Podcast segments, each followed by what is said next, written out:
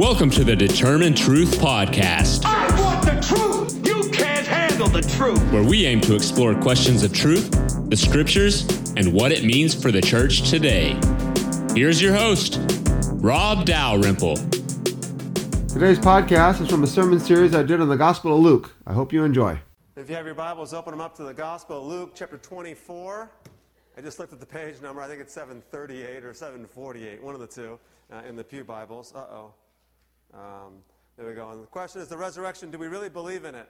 And I think we do, but I think we don't always. And that's kind of the point that we want to discuss this morning. Luke chapter 24. Again, the resurrection of Jesus Christ is the single most important event in history. It is far and away the key event of the Christian faith. Without a resurrection, there's no Christianity. If there's a cross but no empty tomb, it doesn't matter. It's just a man dying on a cross. The resurrection of Jesus is the central pillar of the Christian faith. So Luke chapter 24, we'll begin in verse 1.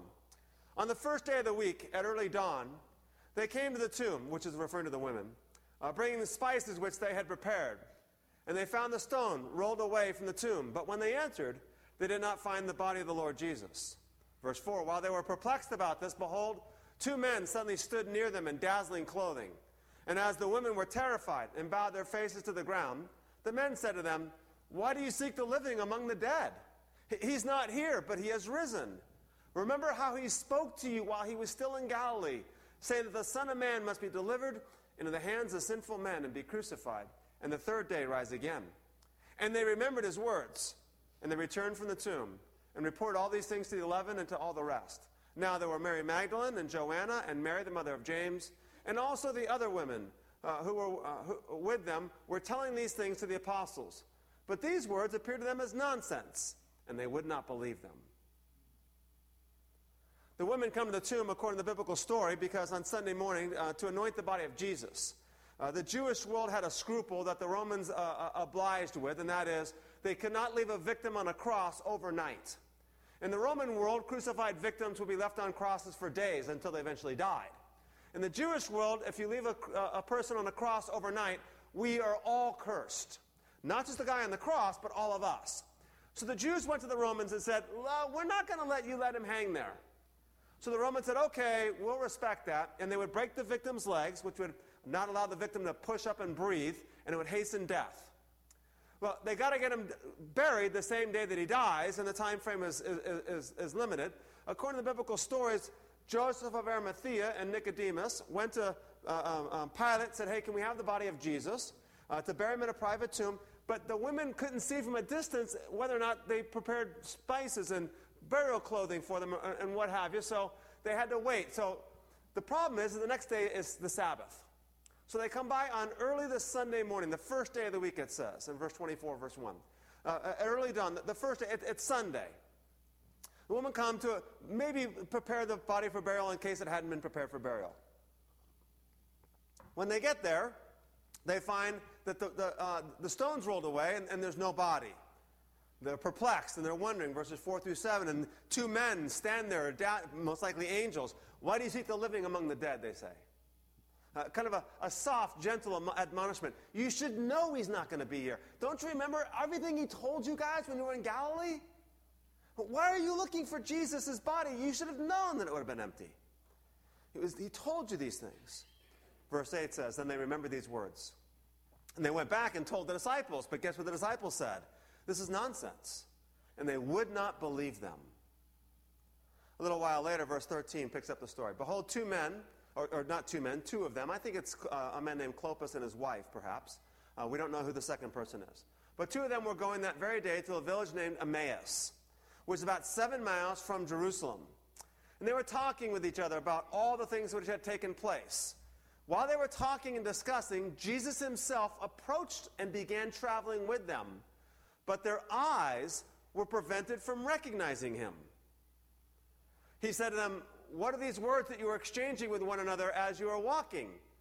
And they stood still looking sad. One of them, named Clopas, answered and said, are you the only one visiting Jerusalem and are unaware of the things which have happened here in these days? And he said to them, well, what things? And they said to him, the things about Jesus the Nazarene, who was a prophet, mighty in deed and word in the sight of God and all the people, how the chief priests and our rulers delivered him to the sentence of death and crucified him. Verse 21, but we were hoping that he was going to redeem Israel. Indeed, besides all this, it's the third day since these things happened, but some of our women amazed us, and they went to the tomb early in the morning, and they did not find his body, and they came saying that they had seen a vision of angels who said that he was alive. Now, some of those who were with us went to the tomb and found it just exactly as the women had said, but they didn't see Jesus. And he said to them, O foolish men, and slow of heart to believe in all that the prophets have spoken. Was it not necessary for the Christ to suffer these things and enter into his glory? Then beginning with Moses and with all the prophets, he explained to them the things concerning himself in all the scriptures. As they approached the village where they were going, and he acted as though he were going further. Verse 29, but they urged him, saying, stay with us, for it's getting toward evening, and the day is now nearly over. So he went in to stay with them. When he reclined at the table with them, he took the bread and blessed it. And breaking it, he began giving it to them. Then their eyes were opened, and they recognized him, and he vanished from their sight. They said to one another, were not our hearts burning within us while he was speaking to us on the road? While he was explaining the scriptures to us? And they got up that very hour and returned to Jerusalem. And they found gathered together the 11 and those who were with them, saying, the Lord has really risen. He has appeared to Simon. They began to relate experiences on the road, and how he was recognized by them in the breaking of the bread. Verse 36, while they were telling these things, he stood himself in the midst of them and said, peace be to you. But they were startled and frightened and thought they were seeing a spirit or a ghost. And he said to them, why are you troubled? Why do doubts arise in your hearts? See my hands and my feet. It's I myself. Touch me and see. A spirit doesn't have flesh and bones as you see that I have. And when he said this, he showed them his hands and his feet. Well, they still could not believe it because their joy and amazement. He said to them, have you anything to eat? They gave him a piece of broiled fish, and he took it, and he ate it before them. Notice the lack of unbelief going on in the story. The two men on the road to Emmaus refer to Jesus. Hey, are you the only one that's new to the city? That you don't know what's going on here in this city? There was a man named Jesus, and we thought he was a prophet. Notice they called Jesus a prophet. That's it. He was a prophet. We know he's more than that. But by now, he's dead. And so, the best we can do is he's a prophet. Some of our women amazed us because they went to the tomb this morning, and he wasn't there. And some of our disciples went to the tomb, and he wasn't there. And then Jesus said, how foolish are you, and slow of heart to believe that the scriptures have said. It says, beginning with Moses and the prophets. Moses is a way of referring to the first 5 books of the Old Testament. The prophets is a Jewish way of referring to the rest of the Old Testament. Beginning with Genesis and going through Malachi, as our Bible would read. He began to show them all the scriptures concerning himself. What was interesting is they still don't understand. They still don't believe. They don't seem to believe until he breaks the bread. I think maybe what happened is when he breaks the bread, he does this. And they see the nails. And they see the scars. And then they go, weren't our hearts burning within us while we were walking? Oh, it's him. And so they rushed back to the upper room. Now, Emmaus is 7 miles from Jerusalem to the west. We don't know how far they had gone, but they run back to Jerusalem now. And they go back to where the disciples were. Mind you, the doors were locked because the disciples are afraid. You just crucified Jesus. We don't know what they're going to do to us, so we're going to lock the doors. So the two men from Emmaus come back, Clopas maybe and his wife, whoever the other person is, and they say, hey, look, we've seen him. We've seen him. Then Jesus appears in the room with locked doors. Okay, think about this. The tomb's empty. The women saw him. The women saw angels. They go back and tell the disciples. John and Peter run to the tomb according to the other Gospels. They also see Jesus and find the tomb empty, and they come back. The two men have seen Jesus on the road to Emmaus. Jesus now appears in a room that's locked, and they're like, oh, no, we don't. I'm not sure. Why are you doubting, he says. Their first response was to doubt. Why are you doubting? He says, hey, look, do you guys have anything to eat? Because surely ghosts don't stick around for dinner, and I'm hungry. Let's have some food. They don't believe. Jesus turns and says, look at my hands and my feet. It's I, Jesus. What does this mean for us? What does this mean for us today? Let me make, and we can go a long time here. I really want to, but I can't. I know you want me to too, but seriously, I know. We'll do our best. Number one, Jesus rose from the dead. The resurrection of Jesus Christ is a central element of Christianity. And the fact is that Jesus Christ rose from the dead. We're going to study the book of Acts in January for I won't tell you how long because I don't know. The central proclamation of the Christian church throughout the entirety of the book of Acts is Jesus Christ has been crucified, buried, and risen again. Laura read 1 Corinthians 15 for us in one of the readings. It's probably the oldest Christian creed we have, 1 Corinthians 15, 3 through 8. Let me tell you of first importance, Paul says. This is the oldest creed we have, and here we go. Of first importance, Jesus Christ was crucified, buried, and risen again. Without the resurrection of Christ, there is no Christianity. Without the resurrection of Jesus Christ, he may have been a good teacher. He may have healed people. He may have even suffered wrongly at the hands of the Romans and the officials. But in the end, he'd be no different from any other religious teacher out there.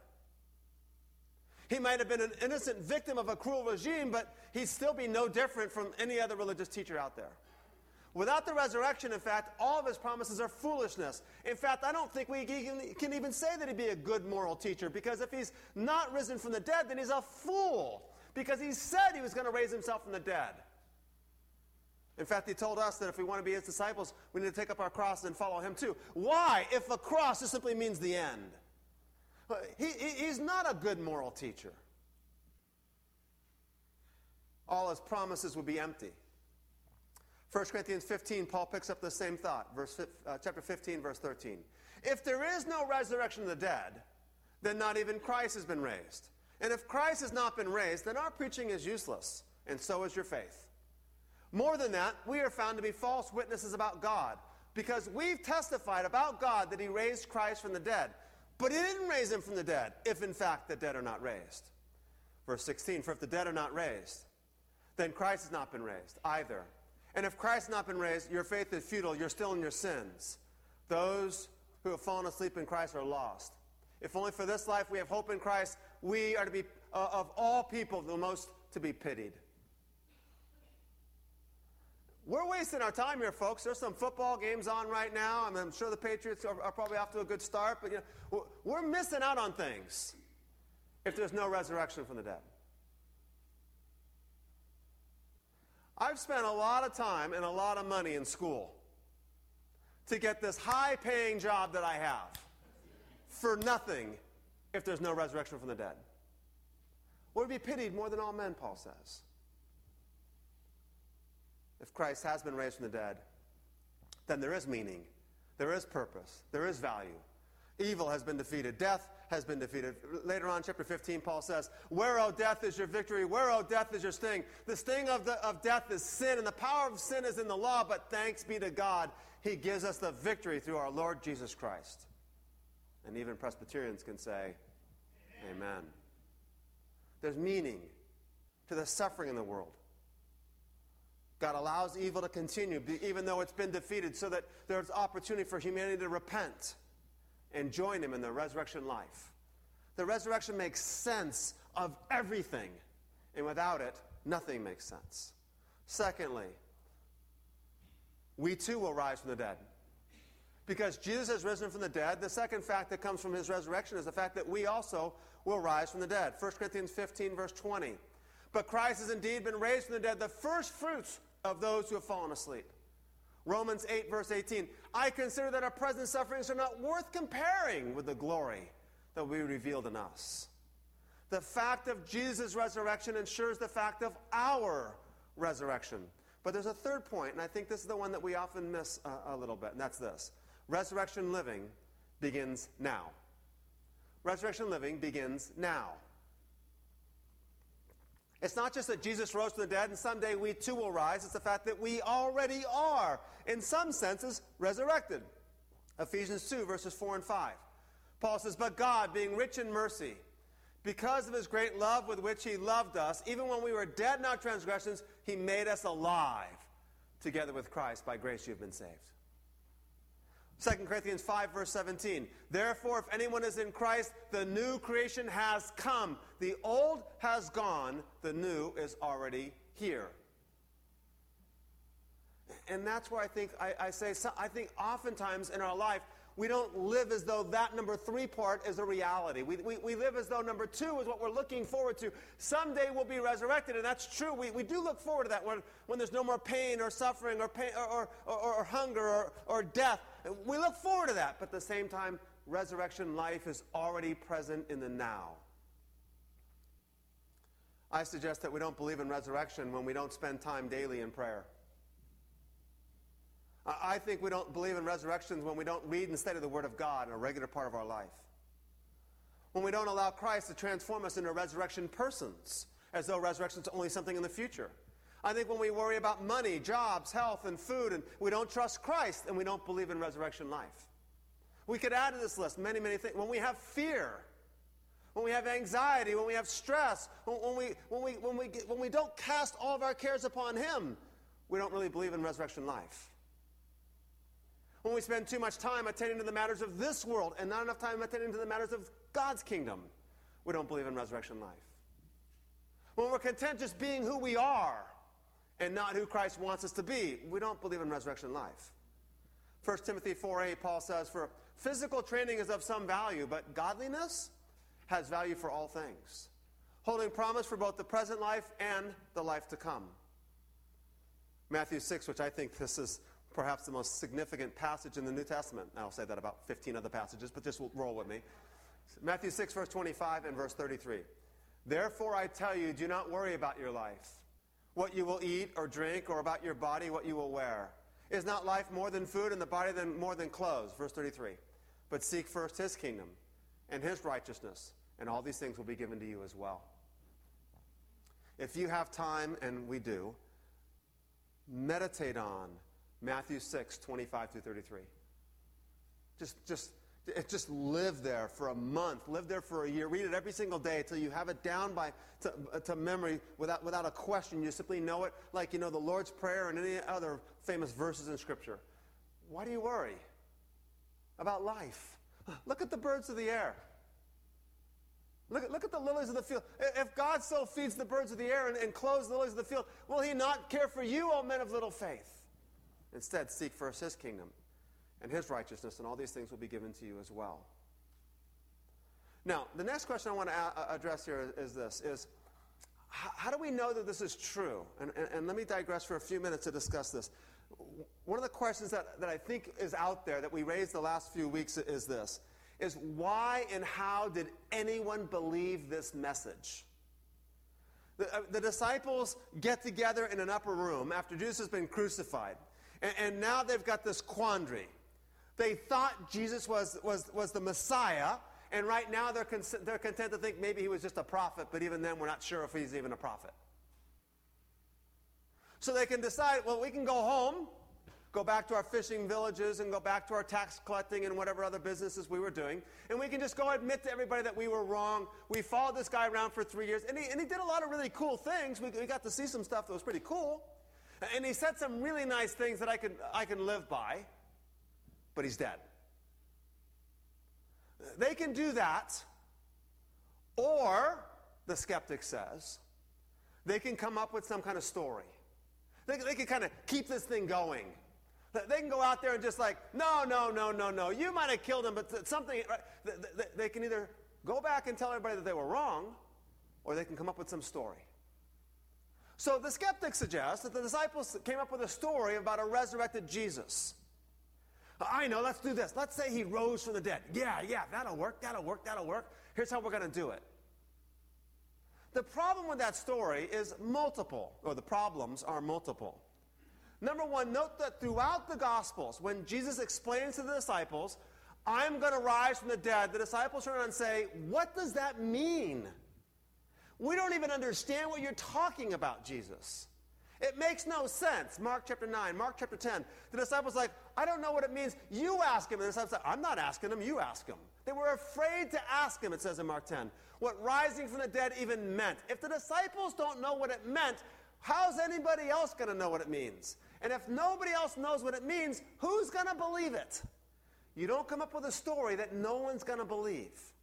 Now, let me explain. The reason why the disciples didn't understand what it meant was because in the Jewish worldview, their way of thinking, they believed that at the end of all human history, God would raise everyone from the dead, both the wicked and the righteous. The righteous to everlasting life, the wicked might be for everlasting punishment, but that resurrection would be of all people at the end of time. But Jesus is clearly walking around saying, hey guys, here's what's going to happen. I'm going to go to Jerusalem. I'm going to say all these things. They're not going to like it. Can you believe that? They're going to crucify me. It'll be okay because I'm going to rise again on the third day. What does rising from the dead on the third day mean? Because that doesn't make any sense. No. And after I rise from the dead, you're going to go out to Jerusalem and Judea and Samaria, and you're going to go tell everybody. You're like, this makes no sense, Jesus. Because if you rise from the dead, then we rise from the dead. And there is no after you rise from the dead. It's the end. If all people rise at the end of history, and it's the end of history, then Jesus' resurrection as an individual before the end of time makes no sense.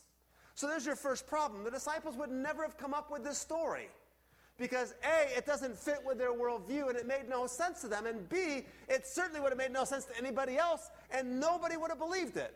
And you don't tell a story that no one's going to believe. You might as well just go back to Galilee and start fishing again. Furthermore, when you tell the story, you don't have as your first eyewitnesses women. Nothing personal in our modern context, but in that world, that made no sense. A woman's testimony was not valid in a court of law. Notice that even later on, the two men from Emmaus, the disciples go, hey, look, some of the disciples found him. According to the story we just read, the women found him first, but they don't refer to the women. The story makes no sense because if you're going to proclaim a resurrection, you don't do it in Jerusalem because that's where the tomb is. You see, a resurrection needs an empty tomb. An empty tomb presents a problem. If you go out and say he rose from the dead and the Jewish authorities have the body because let's say they took it, and that's why the tomb's empty. As soon as you say Jesus rose from the dead, the Jews are going to bring the body out and say, we knew you guys would do something funny. So we took the body just to make sure you couldn't come up with any funny stories. And if the Romans took the body, the Jewish authorities would have made sure, hey, we need that body back. The only possible explanation now would be that the disciples stole the body. But this isn't going to make sense either. Because first off, if they stole the body, they're not going to come up with a story about how Jesus rose from the dead because no one's going to believe that story because it doesn't make sense to us. It certainly won't make sense to you. But furthermore, if the disciples stole the body of Jesus, they're not going to go walking around teaching things like, you know, if you want to join our group, you have to sell all your possessions, then come follow us because you have to be poor to join our community. Jesus himself said, blessed are the poor. And he also said, you know, if your right eye causes you to stumble, pluck it out. If you want to be a part of our community, you have to have an intensely high moral standard. No money, no wealth, a high morality. Oh, and guess what? Get ready to get persecuted and thrown in prison for this. If you're going to make up a story, you're going to make up a story where you benefit. But the disciples don't benefit. They're poor. They're persecuted. They're imprisoned. They have to live to a high standard of morality. Oh, and then guess what? In the year 64 AD, when Nero burns the city of Rome down and blames it on the Christians, and he has Peter and Paul brought before the authorities to be killed for the cause of burning down Rome, because Nero blamed it on the Christians. Now, you got a guy named Peter sitting there going, you know, this has been a fun ride for the last 30 years, but I'm sorry, I am not going to the cross for this one, so guess what? It's a hoax. I mean, if Peter stole the body of Jesus, there's only so far you go for a lie, and that is you don't die for it. You don't die for something that you know is a lie. You might die for something that you think is true, and you're just deluded. Many cultic followers have done that. They thought their leader was really who they thought they was. But Peter and the disciples would know Jesus is not real and not legitimately the Messiah if they stole the body. So Peter's not going to go to a cross for this. But there's something far more significant, and that is this. Thousands of Jews and Romans over the next 10, 20, 30, 40, 50, 60 years became followers of Jesus. when the story makes no sense. The story is about a crucified Jewish man in the bottom of the Roman Empire who was crucified for a capital crime against Rome. And this is, why would anybody follow this guy? Because the disciples came up with a story about how he rose from the dead, which wouldn't have made sense in the Jewish world. Maybe the Roman world, they might have bought the story. But what's the motivation to follow Jesus? You're going to have to give up all your money. You have to live to a high standard of morality. You might end up in prison or dead. But something more important. And that there's a man named Paul. You see, if the disciples stole the body, okay, great, one thing. They're going to go around telling everybody about Jesus rising from the dead and propagating this story. But how do you explain Paul? Because the Christian story is that Paul was a Jewish leader in Jerusalem who violently opposed Christianity. So that after the disciples began saying, he rose from the dead, and start telling everybody about this, Paul began persecuting and imprisoning the Christians, and apparently was overseeing the death of Stephen, recorded in Acts chapter 7. Paul is not in on the hoax. Paul's not in on the story. And Paul's a diligent Jewish leader, aspiring to greatness in the Jewish world, who has a strong religious conviction that you Christians are blaspheming our God by calling Jesus the Christ, the Son of God. And you Christians need to be persecuted and opposed. And all of a sudden now, this Paul becomes a Christian? How? Why? Explain. There's no explanation except Jesus appeared to me. If Jesus appeared to Paul, then you can explain his conversion. But he's not in on the story making this thing up like the disciples would have been, which wouldn't have made sense anyways. And there's others like James, the brother of Jesus, who, according to the gospel stories, Jesus' own brothers did not believe in him. But then after the resurrection, Jesus appeared to James, and now James becomes the leader of the Jerusalem church. People who were not in on the initial story are following Jesus by the thousands and the thousands and the thousands. And as we go through the book of Acts, the thing to notice is every single speech is focused on Jesus Christ risen from the dead. I need water.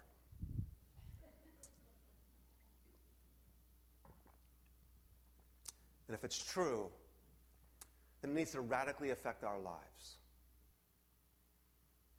Radically affect not just our hopes. That's point number 2. Number 1, he rose from the dead. Number 2, we will rise from the dead. But number 3, resurrection life begins now. Let's pray. Father, you have not left us without testimony. Even in the midst of our doubts and uncertainties that we too have. It's comforting to know the disciples doubted, because it's okay to doubt. It's okay to wonder. We simply don't know everything. We can't know anything with absolute certainty of such a nature. But yet, the story makes sense. It makes sense how a good God, a loving God, could allow suffering and evil to come in this world, because you were going to do something about it by dying and suffering yourself. And then by defeating death and resurrecting, so that we too can experience resurrection life, both now and in the future. We pray for your grace and your mercy, Lord. Help us in our unbelief. Increase our faith.